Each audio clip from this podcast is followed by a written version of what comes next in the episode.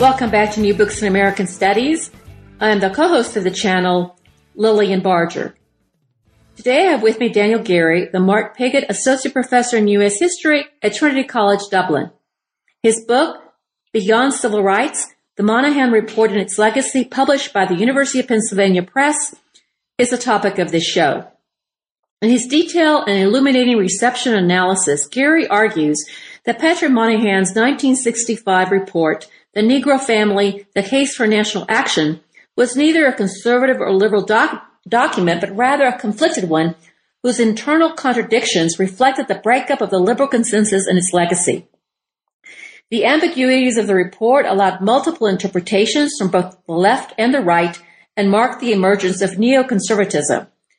Conservatives used the report to rally against the liberal welfare state and promote African American self-help.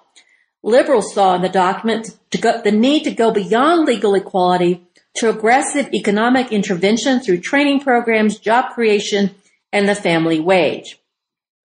The extensive and long debate involved issues of family structure, the source of social pathology, and the culture of poverty. African American civil rights leaders split over the report. The Black Power representatives attacked its white sociological perspective that failed to take into account how black people themselves saw the situation. Black feminists protested the portrayal of black women as domineering matriarchs and the male breadwinner model. By the time of the Nixon administration, fatigue over the debates had Moynihan arguing for benign neglect rather than national action, believing in an unfolding of progress evident in the black middle classes. After 50 years, the reverberations for the Moynihan Report continue as Americans wrestle with the relationship between race and economic inequality and the unfinished business of social equality that moves beyond civil rights. Here's my conversation with Daniel Geary. Now let me introduce you to the author, Daniel Geary. I have the pleasure of having Dan with me today in person. Welcome to the show, Dan. Oh, it's wonderful to be here. Thank you for joining me in discussing your book, which is a very interesting, I think, very interesting book. It brings out many salient issues that are really still in play today, and especially in the late 20th century. So before we get into the book, tell us about yourself, your background, and how you came to write Beyond Civil Rights. Well, let's see. Uh, I, I grew up in Williamsburg, Virginia, and uh, past several years have been teaching overseas since 2008 in, in Ireland at uh, Trinity College and this is uh, Beyond Civil Rights, my second book. Um, it wasn't the book I thought I was writing uh, at the time. I thought I was writing a larger book about the history of sociological ideas in public policy. I was going to take span the whole 20th century, even well, it's late 19th century. And uh, while researching one of those chapters was going to be on the Moynihan Report, when I got into the archives, the Library of Congress, this is maybe 2008, uh, I found just uh, tremendous wealth of materials, uh, not just detailing Moynihan's views, but the res- responses to him. Um, and I realized that even though lots of people had written about this report, that there was a whole story that really hadn't been told. Um, and that's that's really how I came to write it. And then I guess also thinking about the 50th anniversary coming out this year, 2015, uh, realizing that there would be some discussion, you know, around the report and a, a good time to sort of assess its uh, to assess its its both its origins and its legacy. So tell us something about Moynihan. Who was he? well, Moynihan, uh, you know, he when he writes the report in 1965, I mean, so he's Irish American or uh, Irish German American, uh, Catholic, um, grows up in New York City. His uh, so central event of his childhood is his father uh, from a pretty comfortable middle class family until his father abandoned the family when Moynihan was a um, young child, and that sort of sent the family into the Great Depression, uh, sent the family into a very precarious economic state. But he works his way out of that, uh, especially during World War II. Um, he uh, goes into the uh, Reserve Officer Training Corps uh, in the Navy. Um, Navy pays for his uh, education, his BA. Then he goes on to uh, get a PhD at Tufts at the Fletcher School there, um, basic training for a political career. Uh, and uh, was active in New York politics uh, and is then hired into the Kennedy administration and the Department of Labor. And eventually, by the time he writes the report, he's a assistant secretary of uh, of labor. But he's not, even though he did have a degree in political science. You know, he's he's someone who has an academic background and a political background. But interestingly, one thing he doesn't really have. Uh, we'll probably get to his writing beyond the melting pot, but one thing he doesn't really have, and he writes the, uh, when, at least when he's in early 1960s, is any expertise on on issues of race. Okay, so when he goes into writing this uh, report, he's looking, he's looking strictly at economics. Is he an economist or not? What he's is political basic? scientist is his okay. background. Yeah.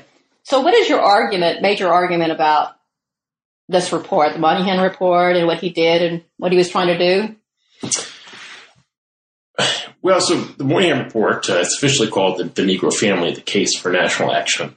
Um, this is a 1965 report by the Department of Labor that Moynihan writes more or less on his own initiative, uh, hoping to attract the attention of some policymakers in the in the Johnson administration, which he, he does, in fact. Um, and I'm not sure that there's, you know, that you can say there's any single clear intention that Moynihan had. I mean, so he didn't really intend for it to be published. Did he write it as sort of a a career move, like to show his superiors what he knew, what he had gathered? So yeah, that- I think it's a, it's an internal memo. Um, uh, as I say, you know, no one told him to write. He decided to write on his own. Uh, he had uh, picked up, you know, certain ideas. Um, partly from writing this book, Beyond the Melting Pot with Nathan Glazer in 1963. I think it's very important for, hand. That's a book about New York City ethnic and racial groups. Um, sort of exposes Moynihan to um, some of the issues facing African Americans. Also, this is a period in the mid 1960s where people like Moynihan, who maybe had not very much personal experience with African Americans, very little training dealing with African American issues, you know, this is the, the sort of the heart of the civil rights movement. You know, he realizes this is a, major a major policy issue that the Johnson administration has is how it's going to respond to the civil rights movement. Uh, pass the Civil Rights Act, but uh, you know there are broader issues that the civil rights movement is putting on the table in terms of full equality, especially economic equality. And Moynihan thinks he's got a, a perspective on that that would be useful to uh, officials in the Johnson administration. Okay, one thing I want to uh, focus in on first is really his ideas, what yeah. he thought, and then we'll talk about the reception. Okay, great. Of the of the book or what became a book. Yeah. So he had he wanted to uh, he wanted to overlook race is one of the things that you talk. He wanted to really talk about class. Yeah. But in doing that, if he was going to talk about class, he zeroed in on black underclass and didn't seem to be. Did he deal with at all in his report about the white underclass? He Which, does. He doesn't. No, I mean he's focuses specifically on you know reports on on the Negro family, and he sort of assumes that he makes the assumption that uh, white family structure is is fine. It's not a problem. So, um, um, yeah, it's a curious report because on the one hand, Moynihan's concerns are in some ways fundamentally about economics and class, but on the other hand, the way that he presents the report tends to um, racialize um, right. racialize issues. So he's really kind of overlooking maybe a huge number of Americans who are in poverty who are white. Um, he does in the report. I think he thinks you know he's concerned about that elsewhere. I think he's he's maybe hoping to use the issue of Negro families in the context of the civil rights movement to advance more universal uh, measures that would have benefited all Americans. But the way that he presents the data, you know, really presents it as uh, an African American problem. Okay, does, how does he how does he represent really the liberal consensus position at that point? I think, uh, well, in, in, a in a number of ways. I mean, one is um, simply, I suppose, his placement. You know, that that the, the idea that armed with knowledge, you know, knowledge that he gathers from social scientific experts from the government, you know, that this, that it's it's up to sort of technocratic elites really to solve social problems. Um, uh, and someone like Moynihan with, you know, not a lot of experience in this issue can come along and, and see the right way to, uh, to do things. That the federal government uh, is able to solve these these issues also as part of the I think the liberal consensus at the time. Um, and but I think there's there's a sort of broader tension or contradiction among liberals when confronted with the full issue of, of racial inequality. I mean, it's I don't think it's true, as some people have said, that that these liberals are in some ways colorblind. I mean, they're aware that the Civil Rights Act is not going to bring about equality, but at the same time, the way that they believe that um, equality can be brought about doesn't, I think, you know, really tackle the sort of the deep structural roots of, uh, of, of, racial inequality. I mean, they're looking, you know, Moynihan's approach is to say, well, if we're going to achieve equality, then African Americans are going to have to compete on other on equal terms with other groups, and how are we going to sort of raise their competitiveness? So he's really focused on improving African Americans rather than say on improving uh, the social structure as a whole. Okay. Now Moynihan really thought of these African Americans like they were just another immigrant group.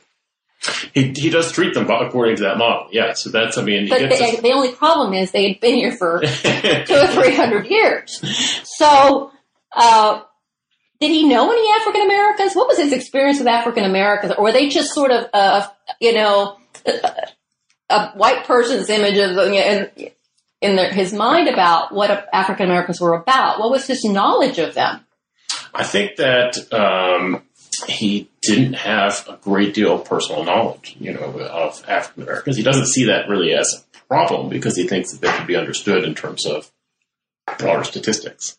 Um, you know, he went to school in, in East Harlem and um, certainly would have known some African Americans, but there's no evidence to suggest that he had any friends that, for example, that were African American. He, he, talked to some some African American experts on the topic, you know, some of whom had similar views to, to Moynihan. But uh, but really, he is viewing things. This comes out of the, his book with Glazer uh, on Beyond the Melting Pot of the the European immigrant group experience. You know, he's Irish American. He sort of claims this says the basis of his expertise on racial issues more generally, including dealing with African Americans. And uh, the you know, the argument is that um, you know European immigrant groups were able to succeed in American society because of certain um, strengths that they had, uh, the ability to work together as a community, and features like strong family structures. And he's worried that uh, African Americans, their route to success as a group is going to have to be the same as the other European immigrant groups, but he's worried, looking at family structure, he's worried that they don't have the same characteristics that will allow them to succeed. Now, in his report, he ends up uh, talking about things like the buzzwords culture of poverty and social pathology, yeah. which he relates to a breakdown of the, an African American family structure. What was his model? What that he was comparing African American families to? I mean, Moynihan very much uh, quite openly supports the uh, the kind of the male breadwinner model. Um, you know, he, his ideal family is one in which the the man is the principal uh, breadwinner, in which women um, are focused primarily on their primary responsibilities. He's not from women working, you know, before they have young children or even afterwards, but he thinks, you know, when they're young children the family, women should be at home full time. Um, and so that's his sort of normative family model. Um, and in a way, you know, by saying that many African Americans fail to achieve this model, he was he saw this as a way, I suppose, of highlighting racial injustice. You know, uh, how terrible it is that you know uh, African American mothers have to be in the workplace. Okay, so in a nutshell, can you tell us what this report says? Can you just sort of give us? Sure. Yeah, so I mean, the, I think the thesis of the report is that um, African American weak, what Moynihan saw as weak and in effect uh, deteriorating uh, aspects of African American family structure, reflected especially in out of wedlock births and high rates of female-headed families. That this was the factor that was going to prevent African Americans from achieving equality. That uh, you know, he assumed that equal opportunities had been given, but unlike these European immigrants we talked about before, African Americans weren't prepared to take care of these, to, to take um, advantage of these opportunities because of uh, uh, uh, this uh, weakness in family structure, which he saw as weakening both individuals, you know, children, and their capacity to develop, as well as the community as a whole. Now he had a he also proposed in that report. Is that correct? Uh, a lot of solutions, a bunch of uh, did, yeah. a, a, ba- bread basket of solutions, you know, including uh, military service, job programs, guaranteed income, education. Uh, talk about those a little bit about what his proposals were and how do they re- how did they reflect the thinking at the time. Well, we know uh, some of the. I mean, the report actually doesn't have any proposals in it, which caused Oh, some confusion over it. But we know about. Uh, you know, if you read it closely, you can tell what he's advocating, and, and if you read his memos from the time, you can tell what he thought, which he hoped the government would do. So, one thing, as you mentioned, is uh, increased impro- uh, recruitment of African American men in the military. Um, giving them jobs, but also giving them, uh, as Moynihan put it, dis- discipline. Um, he also favored um, public works programs like the uh, WPA and the New Deal to provide guaranteed employment to to men. So again, so they could serve as family breadwinners. He knew, however, that Johnson didn't support that, and so he never actually never proposed that to Johnson. And, and in fact, that proposal or that idea that Moynihan had was was always dead in the water as a policy idea because he knew it wasn't going to get support. Uh, he also supported a, a guaranteed annual income, um, replacing the existing system of, of welfare aid to families with dependent children with a uh, a payment to all to all families. And Moynihan saw this as shoring up um, intact families rather than making payments to um, single mothers. In effect, Okay, let's talk a little bit about this uh, culture of poverty and social pathology. yeah. Um, did poverty? Did he believe that poverty caused family breakup, or did family breakup cause poverty? Um, that's it's. I think that Moynihan was confused exactly on this issue of cause and effect. Um, and of course, it can be true uh, in theoretical terms that it could be both. You know, uh, but from a policy perspective, it made a big difference which one he was emphasizing. So, you know, if you see um, weakness in family structure basically as a result of economic um, insecurity, of poverty, well, then you're going to wind up with solutions saying, uh, you know, we need to improve economic equality, we need jobs programs, we need income programs, um, that sort of thing.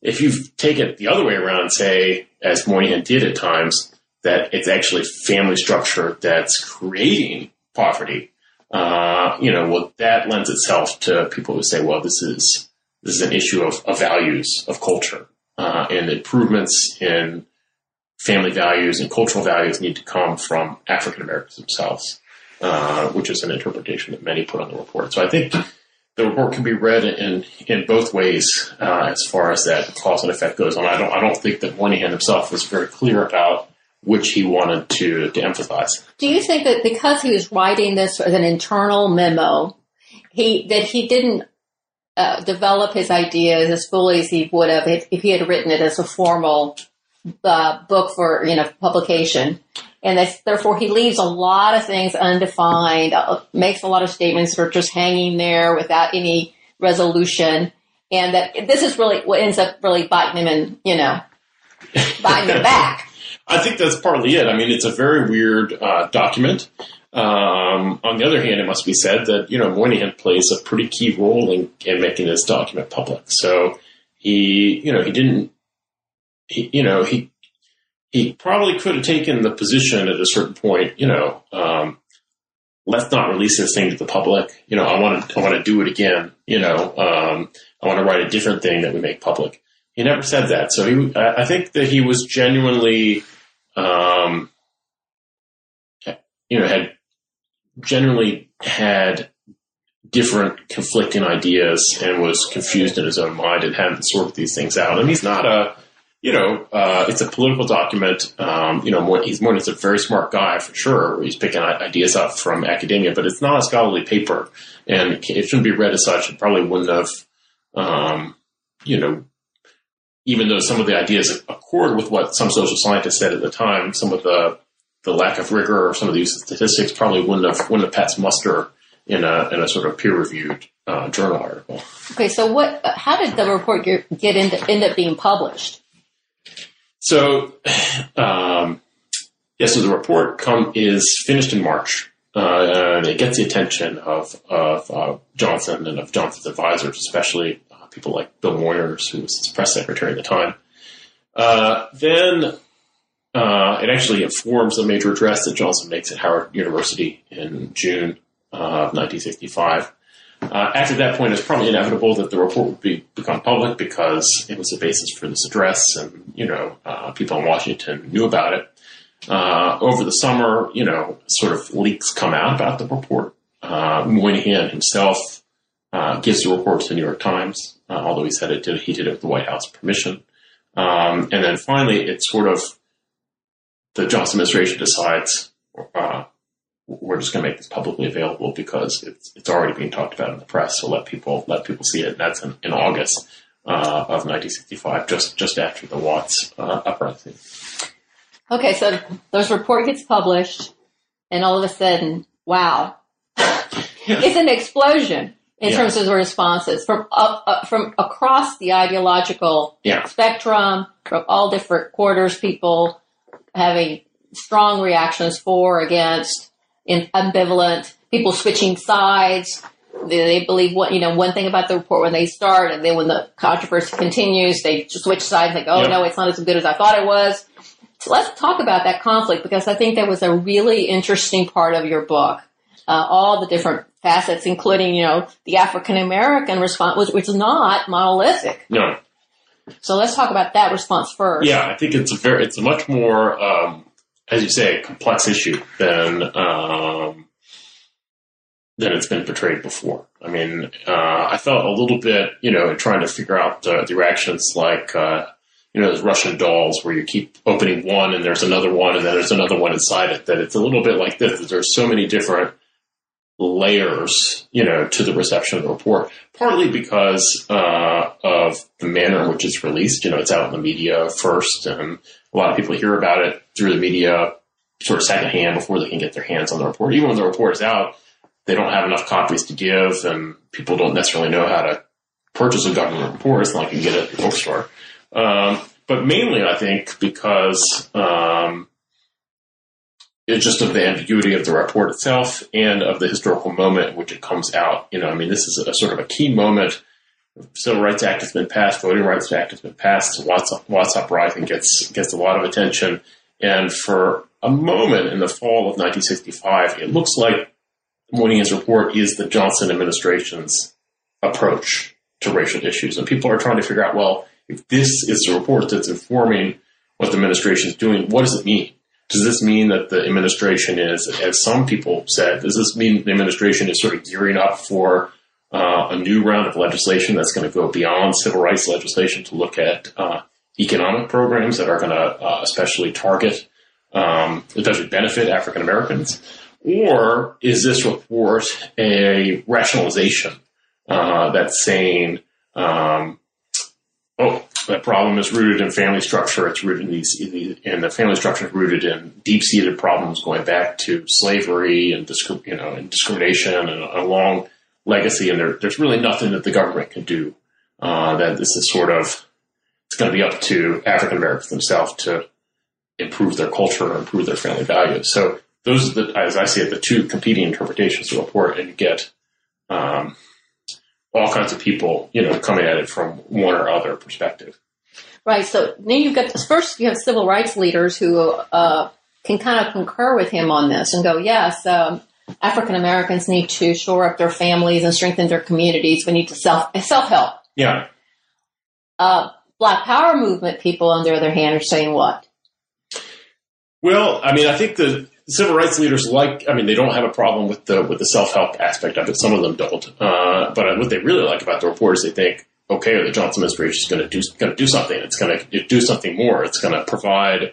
Um, um, in fact, a lot of people supported um, self help from different perspectives. But what they really liked is they thought, okay, well, this is this is a case for devoting more resources to, to, To the family. Yeah, Which, yeah, That's through it. economic programs, they're going to Exactly. strengthen the family. That's it. Uh, in other words, strengthening the, the black uh, male head of household model. Yeah, that's exactly it. Okay. But black power leaders, um, well, certainly they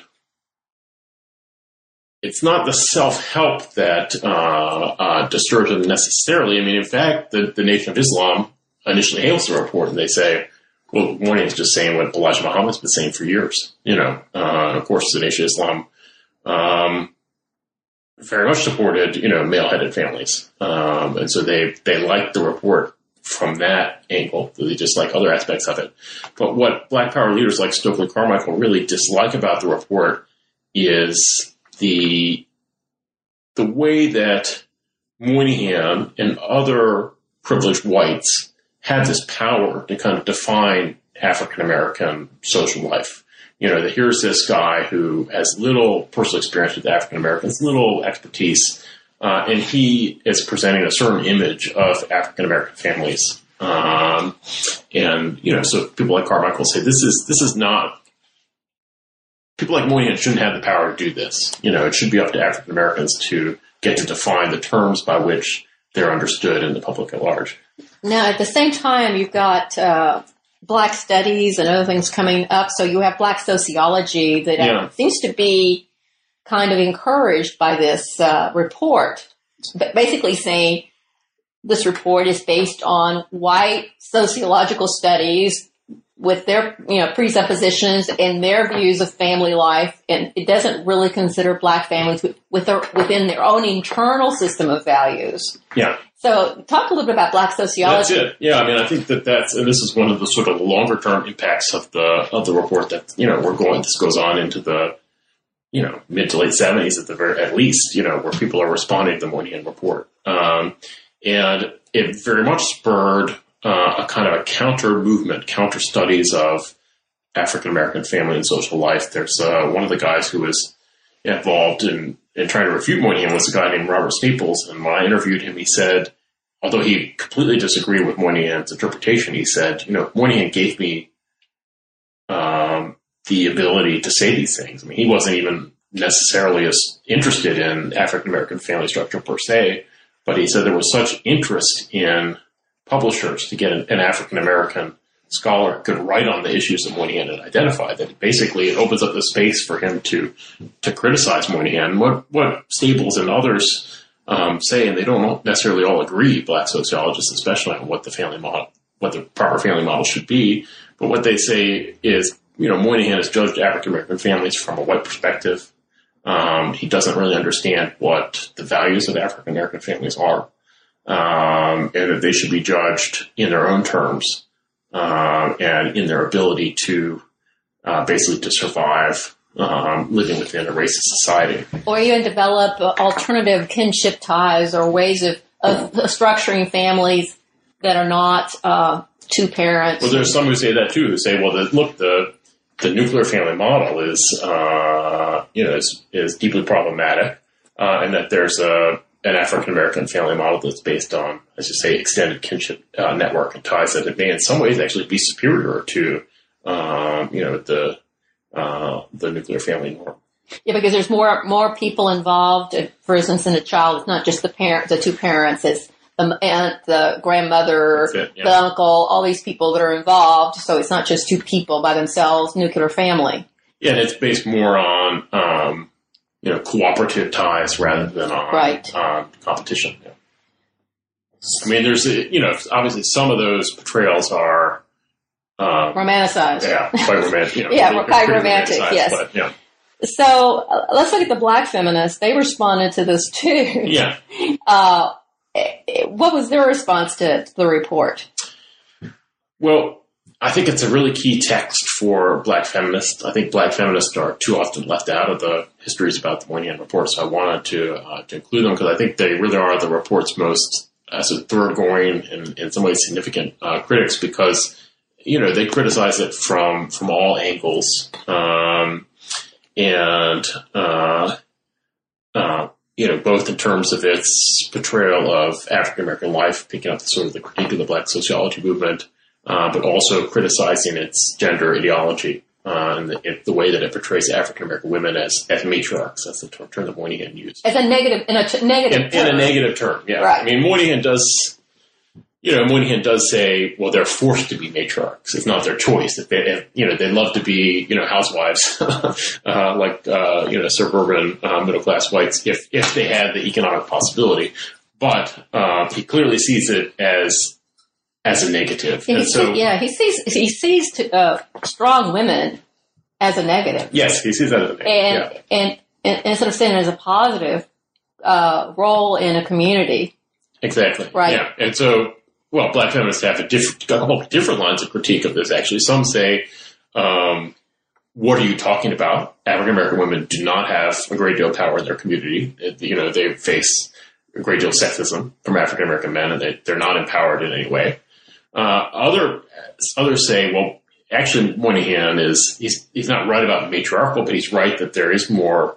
um, more balanced power uh, power relations among uh, men and women and, and African American families. So this is a good thing. We should be celebrating this. It's the you know it's a patriarchal model that's the one that's messed up. Uh, but I think for Black feminists, the Moynihan Report is such an important symbol because there were many um, African American uh, radicals, male radicals or Black Power uh, radicals, who um, were strongly critical of Moynihan, but still supported patriarchal families. You know, would talk about the um, um, castration of African American men uh, and the need to uh, build African American men as powerful figures, including in their families. And black feminists say, look, um, what you're saying, it's what Moynihan's saying, and they all they all hate Moynihan. So by sort of making that point, like you're you're just agreeing with Moynihan, uh, it's a very powerful argument that they can make uh, against them. Yeah. There's also the issue of the family wage. Is there not when you're talking about African American women are in the workforce, they're working, and Moynihan's coming in and saying we want to make it to where the woman can stay home and the Yeah. man's going to support the wife. But feminists are going to say, wait a minute, we're workers too. Yeah, sure. And you're going to overlook the economic part. You're going to favor men economically.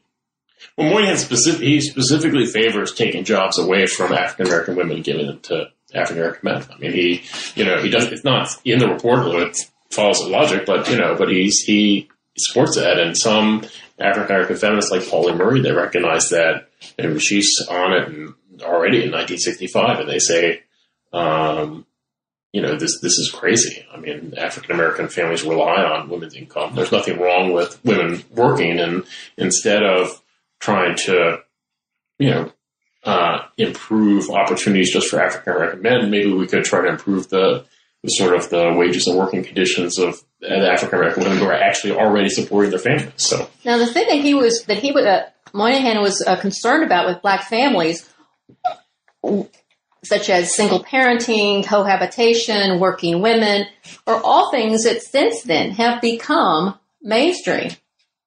It's very interesting because now it's really the mainstream of the middle.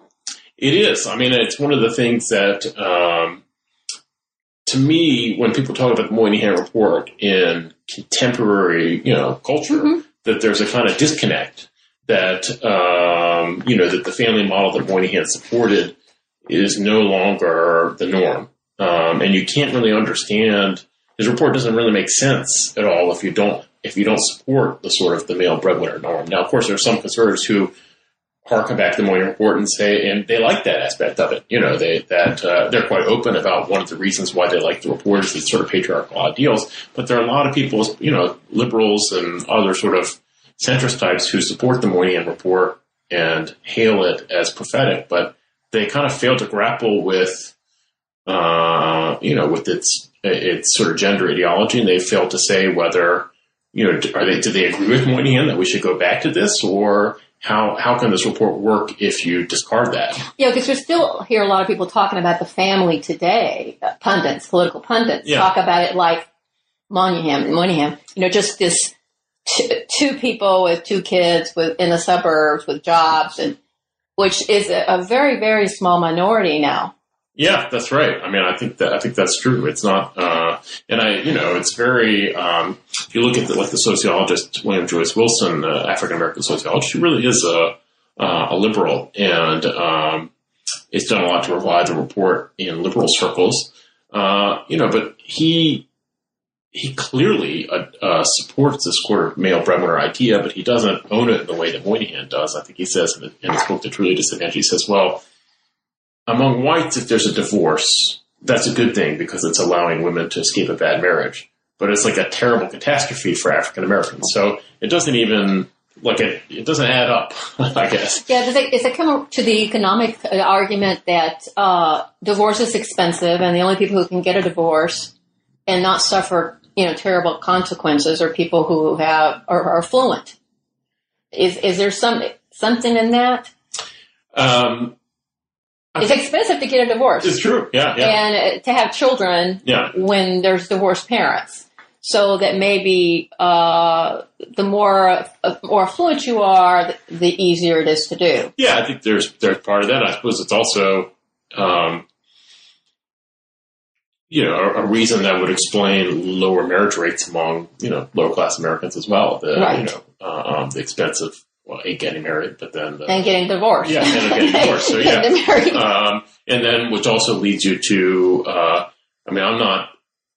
Uh, I don't you know, I'm not a sociologist who studies African American families, but I don't, I don't, I wouldn't share the sort of romantic view of, that was exists in the 1960s and 1970s. But I also don't think you can just take this a statistic like, oh, this, you know, these are the marriage rates, and and, uh, ex, uh, and assume that that explains what the family structure actually is, because it could be that you have intact families, or you could have family, you know, or uh, that they're just not, you know, man and woman are together, they're just not married, right. or you could have a case where uh, they're not married, but you know, there's still a man involved, you know. Um, right. Um, I think it's it's very problematic to do what Moynihan did and say, and as a lot of commentators to do today say, well, this percentage, you know, single parent families, you know, uh, uh this means this, you know. Right. So now, what? You, how much do you think that this report influenced, uh, you know, the conversation in the 1980s and 70s about,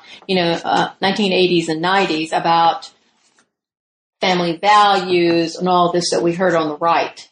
Yeah, I mean the the conservatives pick up. I mean they picked up the report in, in uh, early on, but in the in the 80s and 90s, I mean they they really, applied it to every. They yeah. applied it no longer just to African American families. They're applying it to the whole a whole of society. And they apply it to the whole society, and they say this is, you know, there's a, the broader problem of family values, and the report has a very effective.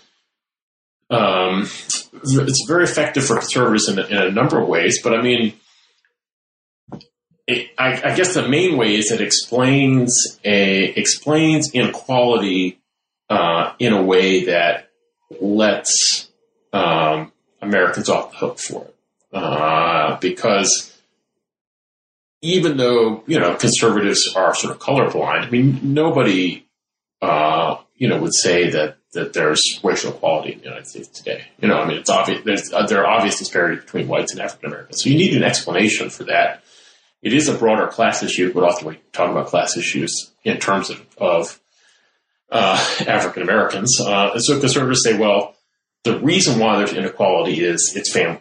You know, it's family values. It's not history of racism. It's not continuing existing structural racism, but it's it's it's an issue of family values, and therefore it's sort of up to African Americans to to solve uh, themselves. So it, it's a nice uh, complement in a way, in a to colorblind ideology, and it's a convenient rationalization for inequality, not just racial inequality, but class inequality as well, because I think that's what they're they're really concerned with. Uh, you know, explaining why some people are, you know, poor and some people are rich.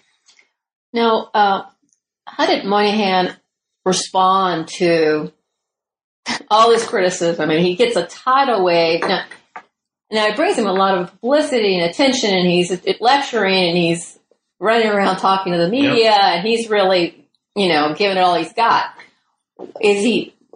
What happens to him with this? I mean, it, it launches his career really in an important way. I mean, uh, no doubt he was um, became a kind of lightning rod for a lot of criticism. Where um, you know, like take black fem- feminists. I mean, um, there a lot of the criticism when he were, in my mind, valid, but you know, they're singling him out when they could be talking about a lot, a lot of people. You know, Moynihan's getting the. It becomes a symbol. A yeah, symbol. yeah, that's right. Moynihan's getting the flack when really he was expressing the views that uh, you know most of the you know men of his, of his time and place had. Um, you know, and he was certainly hurt by by that criticism, um, some of which was intemperate and uh, unfair, uh, a lot of it which was um, well reasoned and valid. But you know, there's no doubt that uh, this is this is what they launches his career. I mean, he becomes a professor at Harvard, uh, director of a, a Center on Urban Studies, basically based on his expertise that this report had established. Which is an awful narrow uh, and a basis to get for him to get what he the positions that he had. It did, yeah. It I seemed mean, rather excessive.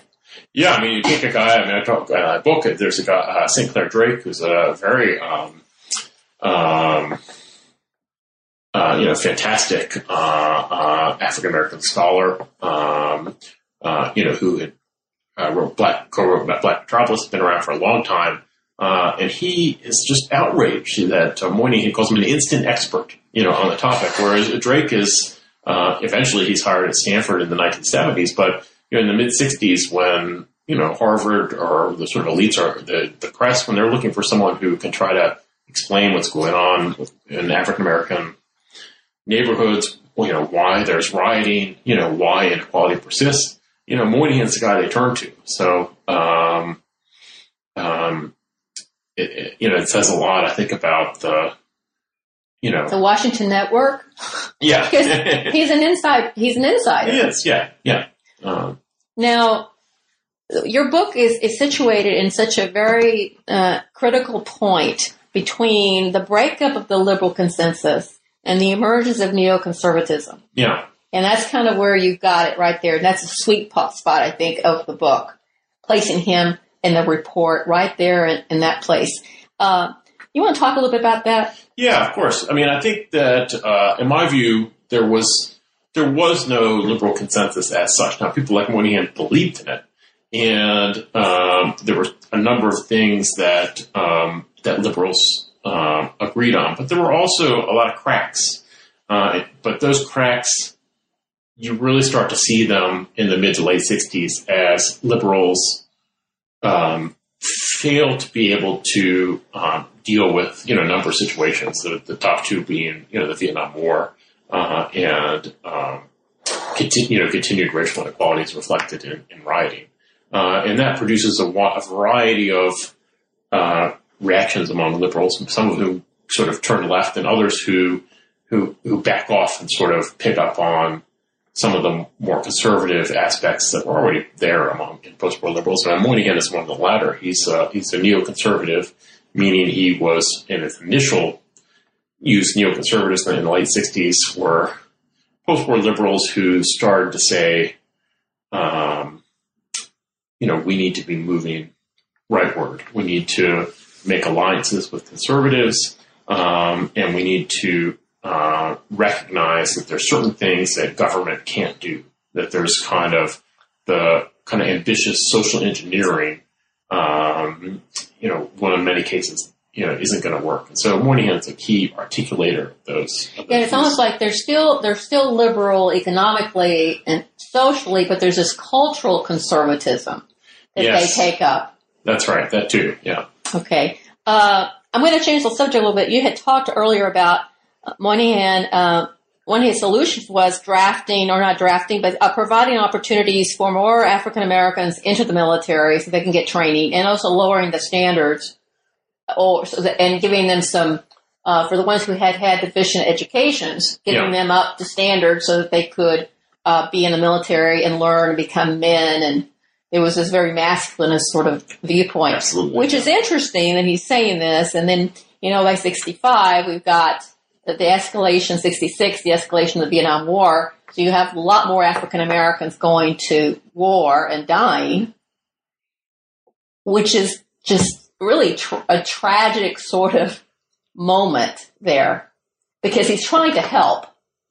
Yeah, he sees himself as uh, as helping, but yeah, obviously the way that he helps is um, is you know, and more is I guess points to another feature that often people often talk about the, as being part of the report, but it quite clearly is, you know, embedded in the sort of liberal embrace of the, of the Cold War and the kind of the American post-war imperial project. Um, you know, or Moynihan, he had been in the military itself, but it had been a route for social advancement for, for him, and he thought this would be true for, for others. He didn't, wasn't really a big supporter of the, of the Vietnam War, uh, itself, although he wasn't an outspoken critic of it either, but he, you know, still saw this as a, as a route to advancement. And this is one of the things that earned him, we talked about the Nation of Islam before, they, they kind of like his family ideology, but they they really hate that suggestion. Um, and there's, uh, Louis Farrakhan goes to, to do a long interview with Moynihan. They print it like in five parts in the, in Muhammad Speaks, the, the Nation of Islam paper. And one of the interviews, uh, you know, Moynihan says something like this, well, you know, we need more African American men in the military, we'll give them jobs and job skills. Uh, and they illustrated this with, uh, it's basically like a picture of death with the, with a scythe. And then it's an African American soldier, um, uh, burying Vietnamese in a mass grave. So it's not, it's not at all subtle. So, uh, uh, you know, they really call Moynihan to, to for saying, you think that improved you know, job opportunities are, uh, you know, going and, and, murdering, you know, Vietnamese peasants and, you know, putting us at well, risk. It's kind of interesting because, uh, you know, in World War II, African Americans were joining the military because they wanted to show that they were patriotic and they felt like if I show my patriotism by joining the military, I will, I will show that I am a full-fledged, worthy citizen of the United States and have all the rights and responsibilities yeah. until they come back and they're denied so many of their civil rights after they fought the war. But now he's telling them, go to the military. We're to, the military is going to make you into a man. And what's going to happen is a lot of African American men are going to fight the Vietnam War and die. That's right. Yeah. I mean, it's, it's really ironic and tragic. Yeah. I mean, obviously not something that Moynihan had, uh, predicted, you know, when he wrote, right. wrote his report. Uh, you know, but on the other hand, as I said, it must be said, he's in this, you know, he's very much part of this, you know, Cold War framework that produces uh, a Vietnam. Um, you know, so he's uh, responsible for it, you know, in, in that sense. Um, now, after they have this very lively debate, it, it eventually kind of runs out of steam, and Moynihan ends up uh, proposing a sort of benign neglect yeah. Or that's the term. It ends up in uh, something he writes. So this is a memo he writes to, to Richard Nixon when he's in the, Richard Nixon makes him his kind of, mm, one of his major domestic advisors. Uh, because, you know, Moynihan Post reported established himself as a sort of expert, uh, on, specifically on, you know, African Americans and on explanations for, um, the growth of, of rioting in, uh, in urban areas. Uh, and so Moynihan writes a, a, memo to Nixon that's later leaked, um, much like the report, uh, in which he says to Nixon, we need a period of benign neglect of discussing race. That basically things had gotten were too overheated on both sides, um, and that we should just stop talking about uh, race and, and try to make quiet progress.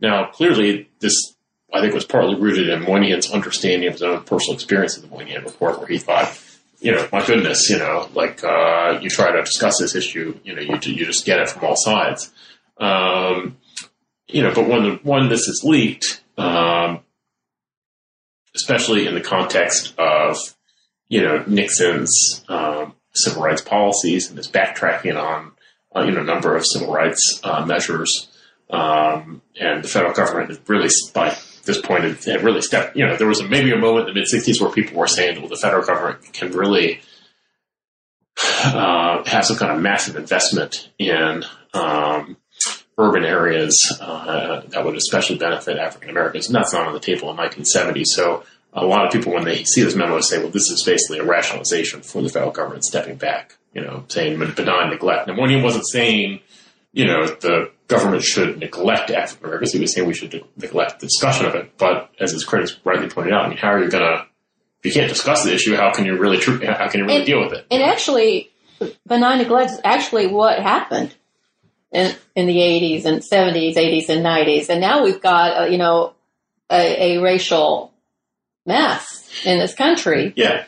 And it's almost like we've got all these unresolved issues that never got addressed, never got finished, are now coming back. It does. I mean, the phrase accurate, accurate, sort of accurately reflects, you know, the federal government policy in many ways too. So, um, what do you think your book's going to be useful? Where, do you want it? Where do you want it to fit in the historiography of the 20th century? Where do you think it's it, it fits? Um, well, I think that I think that it fits in a number of uh, in a number of places. Um, you know, one as we talked about uh, before, sort of post-war liberalism. You know, and the history of post-war liberalism and uh, challenges to it, and its own internal uh, tensions and contradictions. Um, you know, one obviously having to do with um, history of discussions of racial inequality. You know, since 1965 uh, uh, you know, but also broader issues of inequality as well as we talked about gender inequality, um, you know, uh, class uh, inequality. Um, you know, so I think it really, I, I, suppose, you know, I hope the book can, can tell us about some of the some of the kind of roots of the political culture of uh, of our own time, as well as some of the, I suppose, the genuine differences between you know the the political and intellectual culture of the of the late 1960s, early 1970s, and uh, in our own.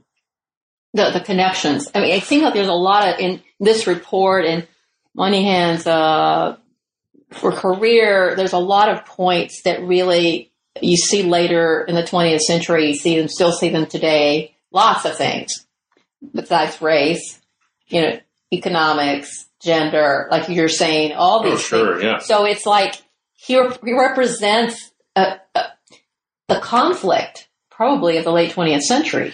Yeah, I mean, in some ways, uh, you know, my first book was a was a biography of C. Wright Mills, and I said when I wrote my second book, I said I don't want to do a biography, you know, but I kind of did. I mean, it's a biography of, of a document of the report, uh, and this report was, uh, you know, connected to all these different things. And I think when you when you're writing something like a biography or something like this study, you know, you have to go with the, with the history of that document, but or with the person.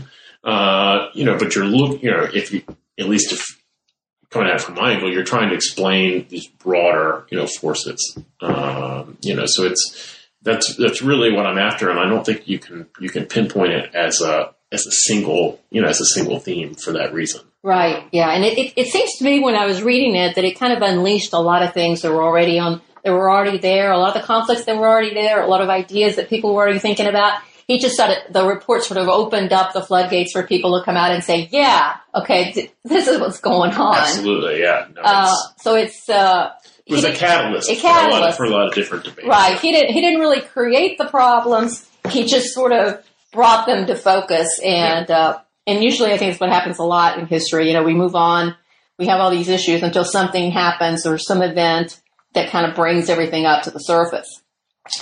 Well, uh, you have been very generous with your time. I have one question for you. What are you working on now? Well, um, a couple of different things. Uh, you know, one is a, is a project about um, the concept of integration, meaning racial integration, and you know, where does that concept come from? What did it mean? What did it mean to different people? Uh, and how does it get discredited? Um, you know, so it'd be looking at the you know, exploring some of the issues with the book of the sort of the civil rights era, but from the perspective of of this, you know, I, I think that historians today too often dismiss the language of integration because they say, well, integrationist is not really an adequate um, label to describe civil rights leaders like Martin Luther King, and I agree that I agree with that that point. But people used that term at the time, so wh- why were they using it? What did they mean? And I think it was it's one of these terms that was used by different people to mean different things. And there's also desegregation, integration, yes, integration, desegregation. Yeah. What's the difference? I mean, before integration, people talked about assimilation. Assimilation, yeah, yeah. And what's replaced integration now that people won't won't talk about that? But I, I, I do think it's. Uh, there was a moment, certainly in the in the civil rights era, but also before and since, when people, you know, what did they mean? What do they think an integrated society was like? You know, what what was their vision of the future? I suppose. Uh, and what were the different visions of the future. You know, does that bring into the whole issue of uh, the American melting pot? Is there a melting pot? What is the melting pot, and what does it look like? what does it taste like? Yeah, I think that. Um, yeah, I mean, you know, so so, and it fits up with in with that as well. I mean, you know, ideas about how people understood immigration and, and the melting pot. Because you know, if you if you don't have a melting pot, then how can you have integration? Or what would integration look like if you don't have a homogenous society in, in the first place? So, you know, there's a, I think there's a lot of things that could be explored from that. And I don't, I think we don't really know, you know, um, just the basic history of, of that term and who, who started to use it, when did they start to use Yeah. it, who picked it up, what were they, were they picking up? I mean, I think we, we have a sense of who Yeah. discredited that concept. And probably, if you ask if you ask people, what do you, how do you define it, you would get a lot of different you get a lot of different answers. Yes. Um, so that's that's uh, you know it's quite an early stage, but I'm, I'm interested in exploring that as, as maybe in, uh, a next book. Thank you, Dan. Oh, uh, my pleasure. And thank you to our listeners for tuning in to another edition of New Books in American Studies. It would be a pleasure to hear from you. Drop me a line at newbooks.americanstudies at gmail.com. This is your host, Lillian Barger.